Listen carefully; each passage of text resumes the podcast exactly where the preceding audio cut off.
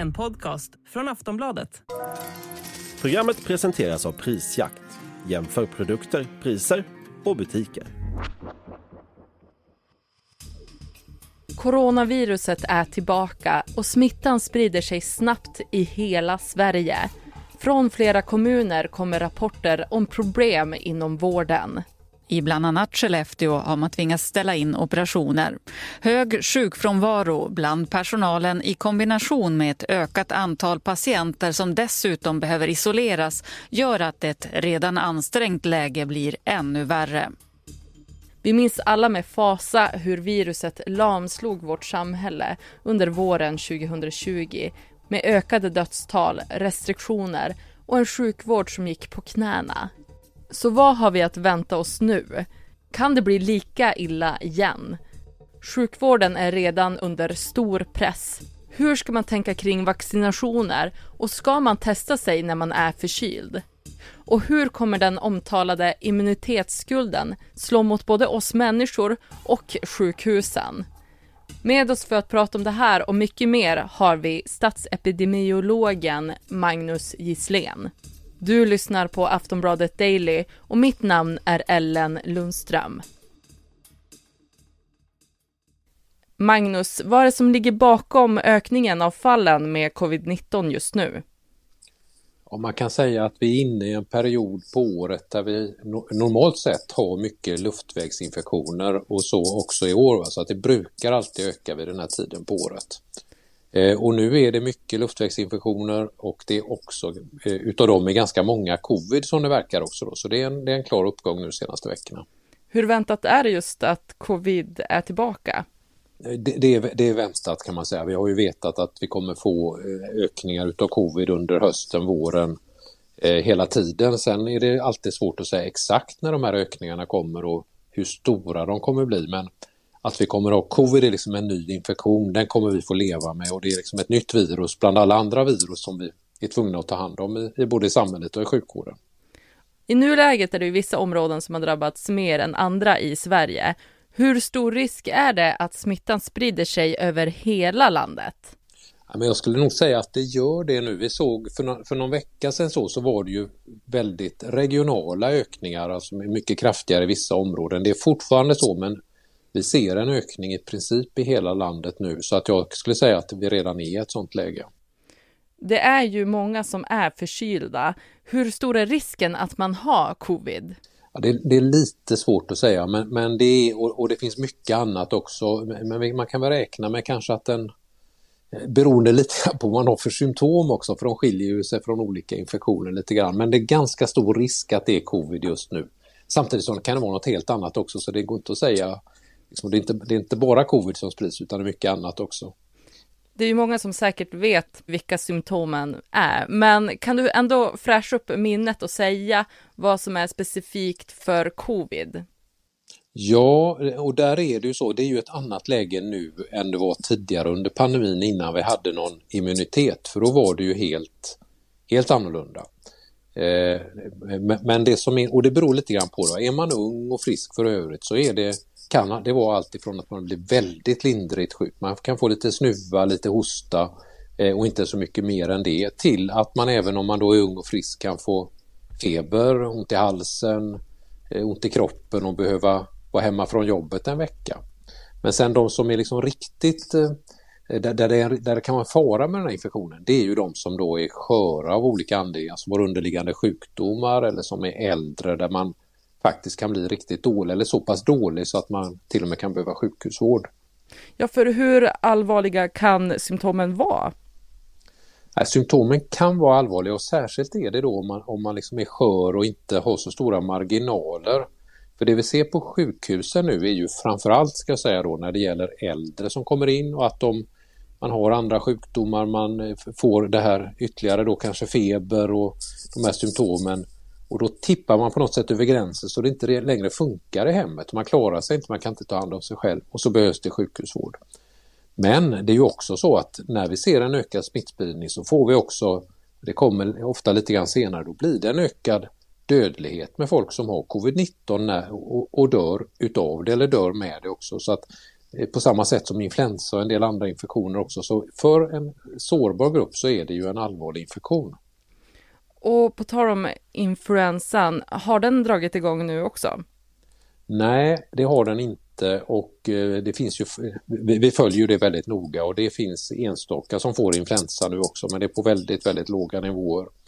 Och det är också väntat. Influensa, det har ju varit lite grann und, eh, annorlunda nu under pandemin. Under pandemin har det ju varit så att väldigt många infektioner har haft extremt låga nivåer under pandemin. Vissa har vi nästan inte sett alls.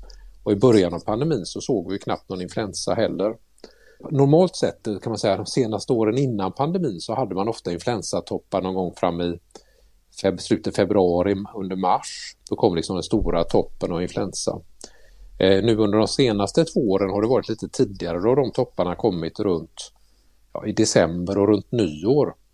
Eh, men inte tidigare än så och eh, vi får se hur det blir i år, om det blir så att det kommer i december eller om det blir lite grann förskjutet ytterligare framåt i, i tiden, att det kommer senare, eller i början på nästa år. Men eh, det vet vi inte och än så länge så ser vi inte någon påtaglig ökning utav influensa i varje fall. Behöver man vara orolig för att man både kan få covid och influensan? Ja, båda infektionerna är ju för personer som då har en risk att bli svårt sjuka kan det vara väldigt allvarliga infektioner. Eh, så att eh, på det sättet ska man, man ska inte vara orolig. Jag menar, är man ung, är man frisk och, och när det gäller covid är man vaccinerad och man har haft infektionen då är ju risken inte stor att man blir svårt sjuk och det gäller även för influensa. Även om jag menar, en influensa vet ju alla som har haft det kan man ju också bli ganska dålig och behöva liksom få hög feber och sängliggande i några dagar.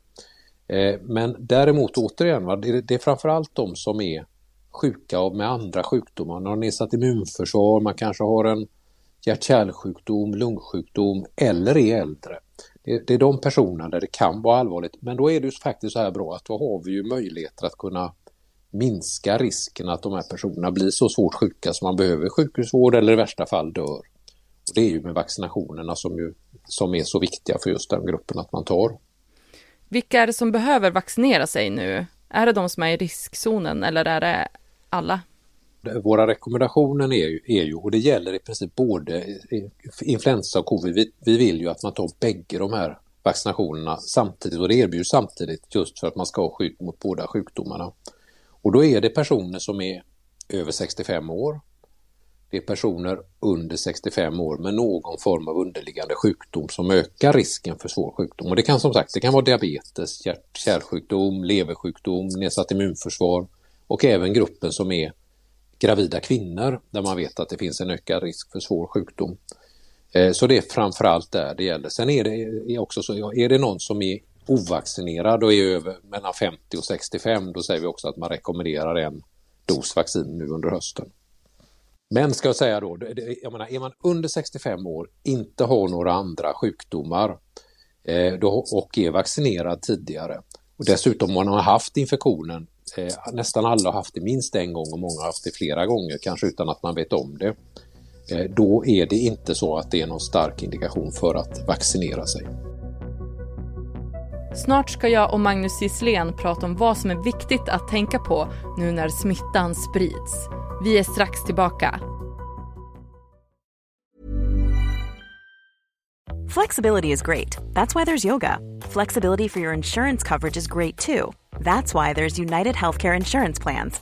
Underwritten by Golden Rule Insurance Company, United Healthcare Insurance Plans offer flexible, budget friendly coverage for medical, vision, dental, and more. One of these plans may be right for you if you're, say, between jobs, coming off your parents' plan, turning a side hustle into a full hustle, or even missed open enrollment. Want more flexibility? Find out more about United Healthcare Insurance Plans at uh1.com. Om man känner sig förkyld, behöver man testa sig för covid-19 då? Och vad ska man göra ifall man då har covid?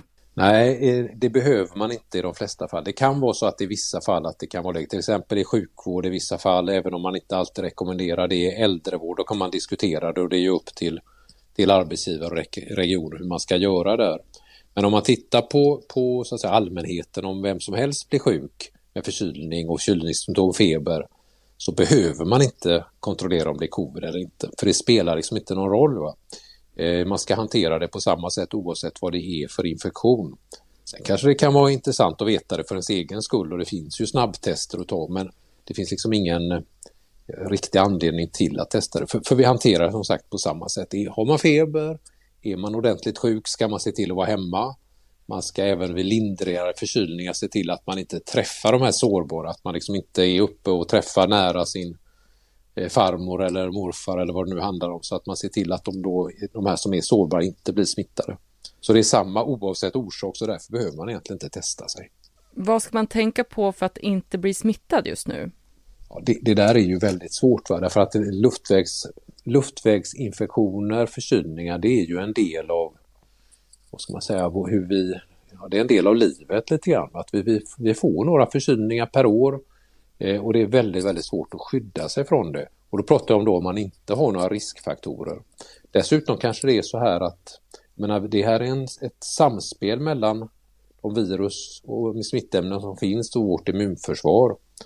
Eh, och det har också blivit ganska uppenbart under pandemin att det kan vara så att vårt immunförsvar behöver stöta på smittämnen lite då och då för att vi ska liksom hålla dem i trim, att de ska verkligen ska bli, vi ska få den här immuniteten mot vanliga virus och, eh, och bakterier för den delen också.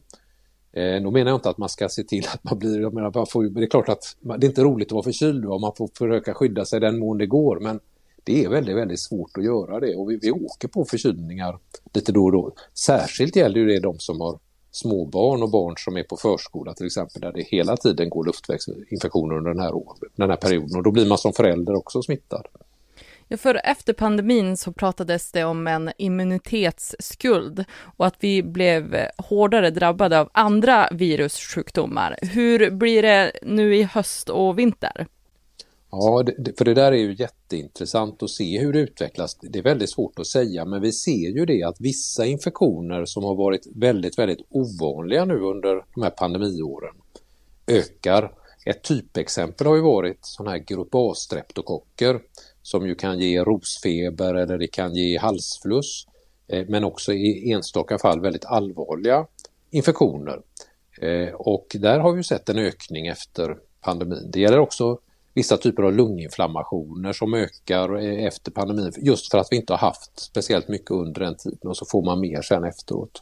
Eh, men, men hur det blir just i höst är väldigt svårt eh, att, att, bedöma. Vi, vi, får se lite grann och det är klart att eh, vi, man är ju beredd, vi vet ju det här och sjukvården vet om det här och, och, och, och sjukvårdspersonal och läkare så att man vet ju vad som kan komma och man får vara på något sätt beredd på det men, men det återstår att se hur det utvecklas.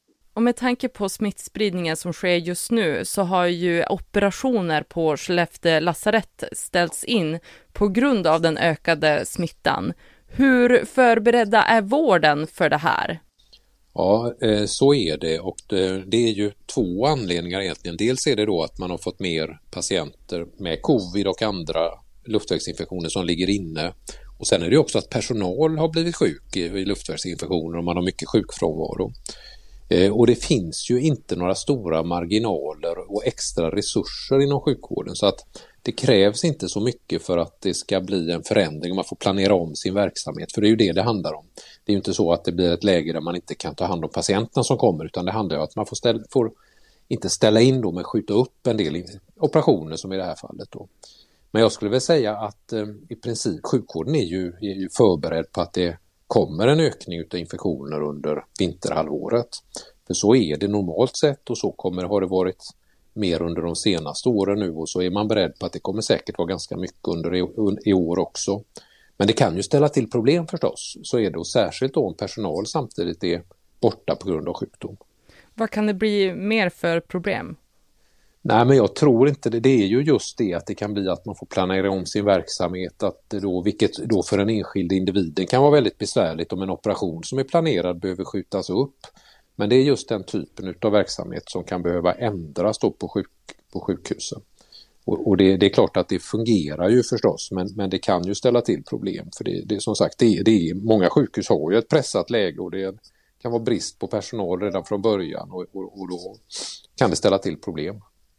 Finns det någon risk att vi kan vänta oss restriktioner i vinter och vilka kan de bli i sådana fall?